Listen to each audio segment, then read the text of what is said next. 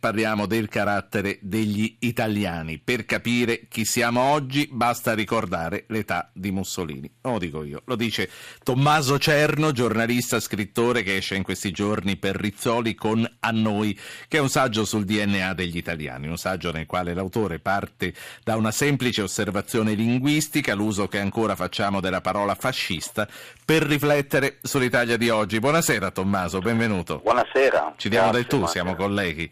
Ci mancherebbe. Perché continuiamo a usare un termine legato a un periodo storico che ormai è morto e sepolto? Lo chiedo a te, ma lo vorrei chiedere anche a chi ci ascolta. Quindi chi voglia rispondere, mandi un messaggio col proprio nome al 335 699 2949. Sarà chiamato al volo. Cerno.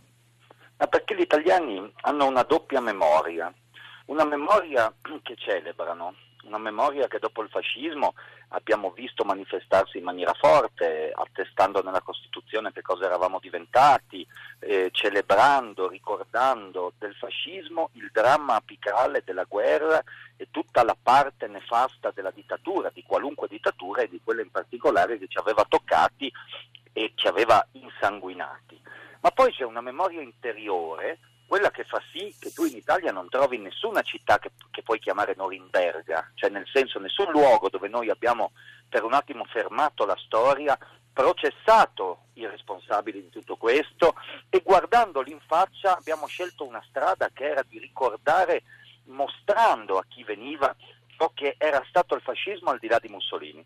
Certo. Noi abbiamo vissuto il fascismo come mussolinismo e abbiamo tenuto dentro di noi un'ombra, magari detestandola, magari dicendo che dentro quella parola c'era il nostro passato e poi ci rendiamo conto in tutta una serie di comportamenti della massa dell'Italia nei confronti del potere che nella Repubblica cosiddetta democratica, in tutte le sue versioni, ritornano dei comportamenti, dei conformismi, delle ipocrisie, delle scelte, degli utilitarismi che vengono direttamente certo. dal regime. Cerno, io vorrei, sì, io vorrei approfondire un po' questa questione della Norimberga che non c'è, perché il tuo libro è un po', correggimi se sbaglio, il proseguimento ideale del bellissimo lavoro che hai fatto a primavera eh, in occasione del 25 aprile, quelle belle quattro puntate sulla seconda guerra mondiale. La tua analisi comincia nel dopoguerra, l'Italia doveva ripartire, aveva fretta di cambiare pagina e i conti col periodo fascista vennero rimandati. Perché? Perché? Che cosa accadde in quegli anni?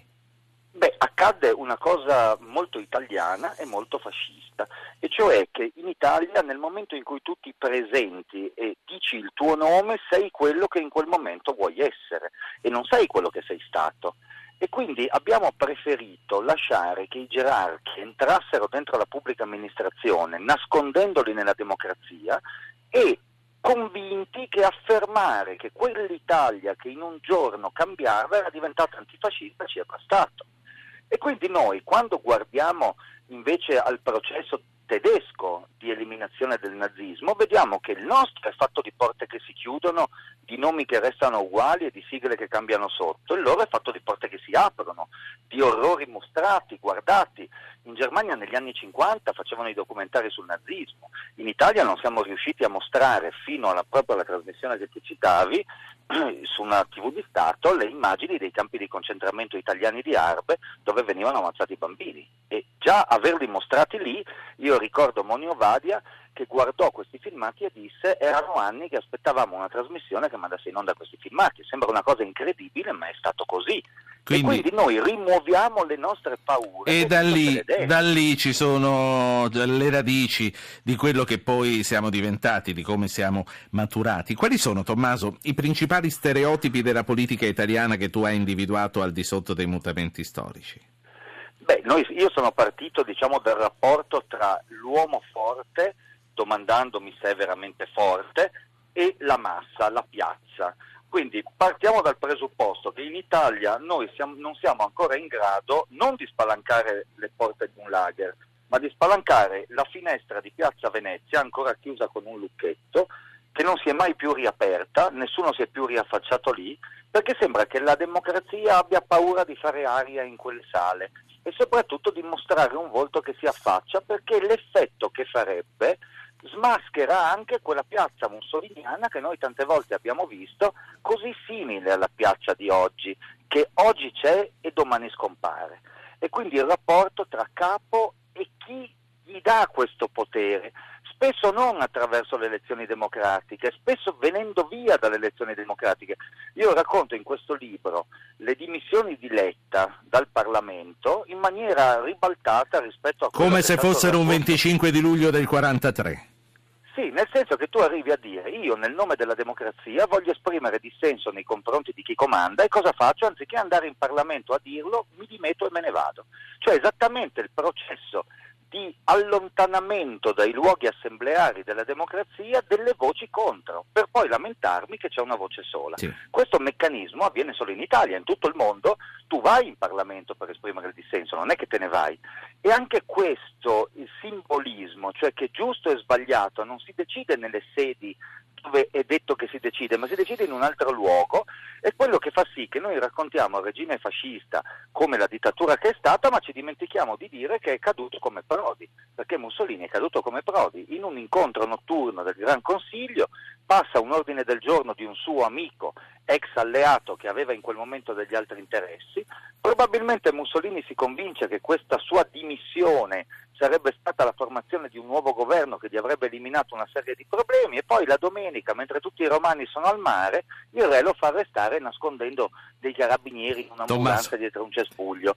Ecco, è una fine che è molto italiana. Faccio... Guardiamo Salò. Sì. Voglio fare parlare due ascoltatori prima che, che, la sigla ci sorprenda tutti mentre stiamo parlando. Allora, Emanuele da Roma e Marco, sempre da Roma. Emanuele, cominci lei. Sì, buonasera. Buonasera, mi sentite bene? Perfettamente. Eh, bene, buonasera. Eh, sto sentendo con molto interesse questo intervento. Devo dire che sulla prima domanda che lei ha fatto, cioè perché noi ancora oggi parliamo di fascismo, eh, la, domanda, eh, la risposta è un po' accademica, nel senso che viviamo nell'era della contemporaneità per cui continuiamo a portarci dietro eh, cose anche a distanza di generazioni. Eh, ancora oggi, io ho 38 anni, si parla del 68 che ha fatto mio padre, io non l'ho mai visto, per dire. Non sono invece molto d'accordo col suo ospite quando si parla di una Norimberga italiana, perché al di là del fatto che eh, il regime fascista eh, può essere stato, può aver avuto luce e ombre, ma non è di sicuro quel male assoluto che è una idiozia politica inventata qualche anno fa. Ma poi tutta la classe dirigente della Prima Repubblica, in qualche misura, se non tutta la maggioranza, in qualche misura era eh, erede del fascismo ma o perché aveva studiato col fascismo o perché Senta, aveva Tommaso, a parte sì, cioè, la sua valutazione è rispettabile, ma la valutazione sua sì.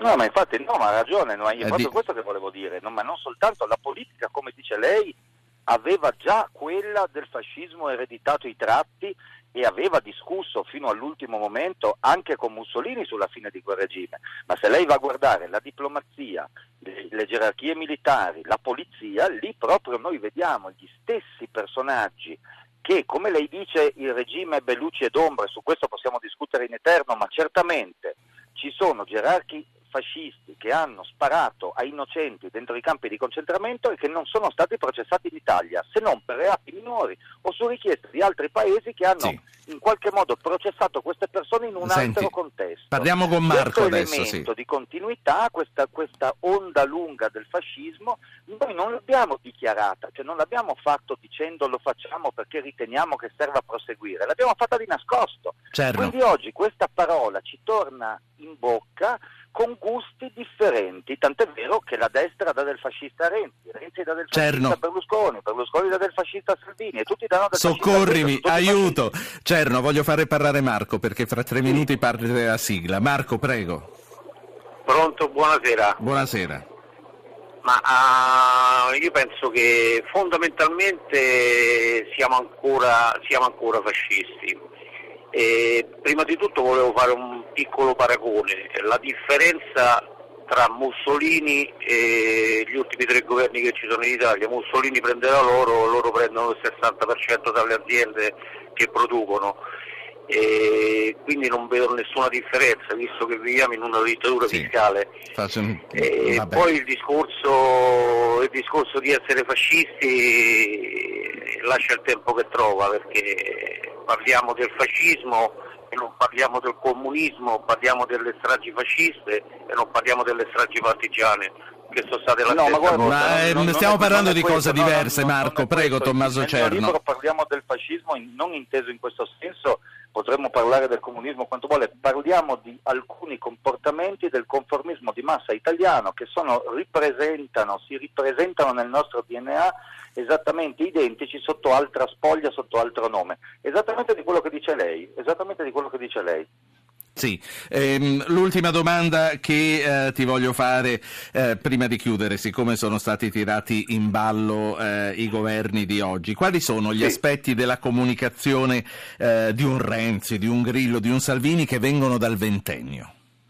Beh, sicuramente lo storytelling del capo rispetto alla massa che ascolta è un'evoluzione nata sotto Mussolini con, con, i cinegiornali del Luce, forse addirittura nel mio libro si arriva a dire che quelli erano anche un pochino più distaccati di alcuni momenti che abbiamo vissuto, ma certamente l'idea di riempire la piazza e convogliare un messaggio forte attraverso lo strumento della comunicazione di massa che esclude nel rapporto diretto tra capo e popolo qualunque mediazione che anche la democrazia ma anche il fascismo aveva diciamo, nel discorso di arrivare a decisioni comuni è esattamente identico, tant'è vero che in Italia ancora oggi non, nessuno si pone il problema che esista qualcuno che comunica e qualcuno che fa, ma sempre di che rapporto esiste tra chi sì. comunica e chi fa. Sentiamo le polemiche di cui si, si, parla con la politica, nessuno contesta mai la qualità Tommaso, del servizio, ma soltanto il suo orientamento. È partita, è partita la sigla, voglio avere il tempo di ricordare che il tuo libro si chiama A noi, è pubblicato da Rizzoli e che tu che sei l'autore sei Tommaso Cerno. Ti saluto, ti ringrazio, buona serata. Grazie, buona serata. E vi salutiamo tutti, vi diamo appuntamento a martedì perché eh, lunedì, sempre per questioni sportive, sempre di partite di campi di calcio, non andremo in onda.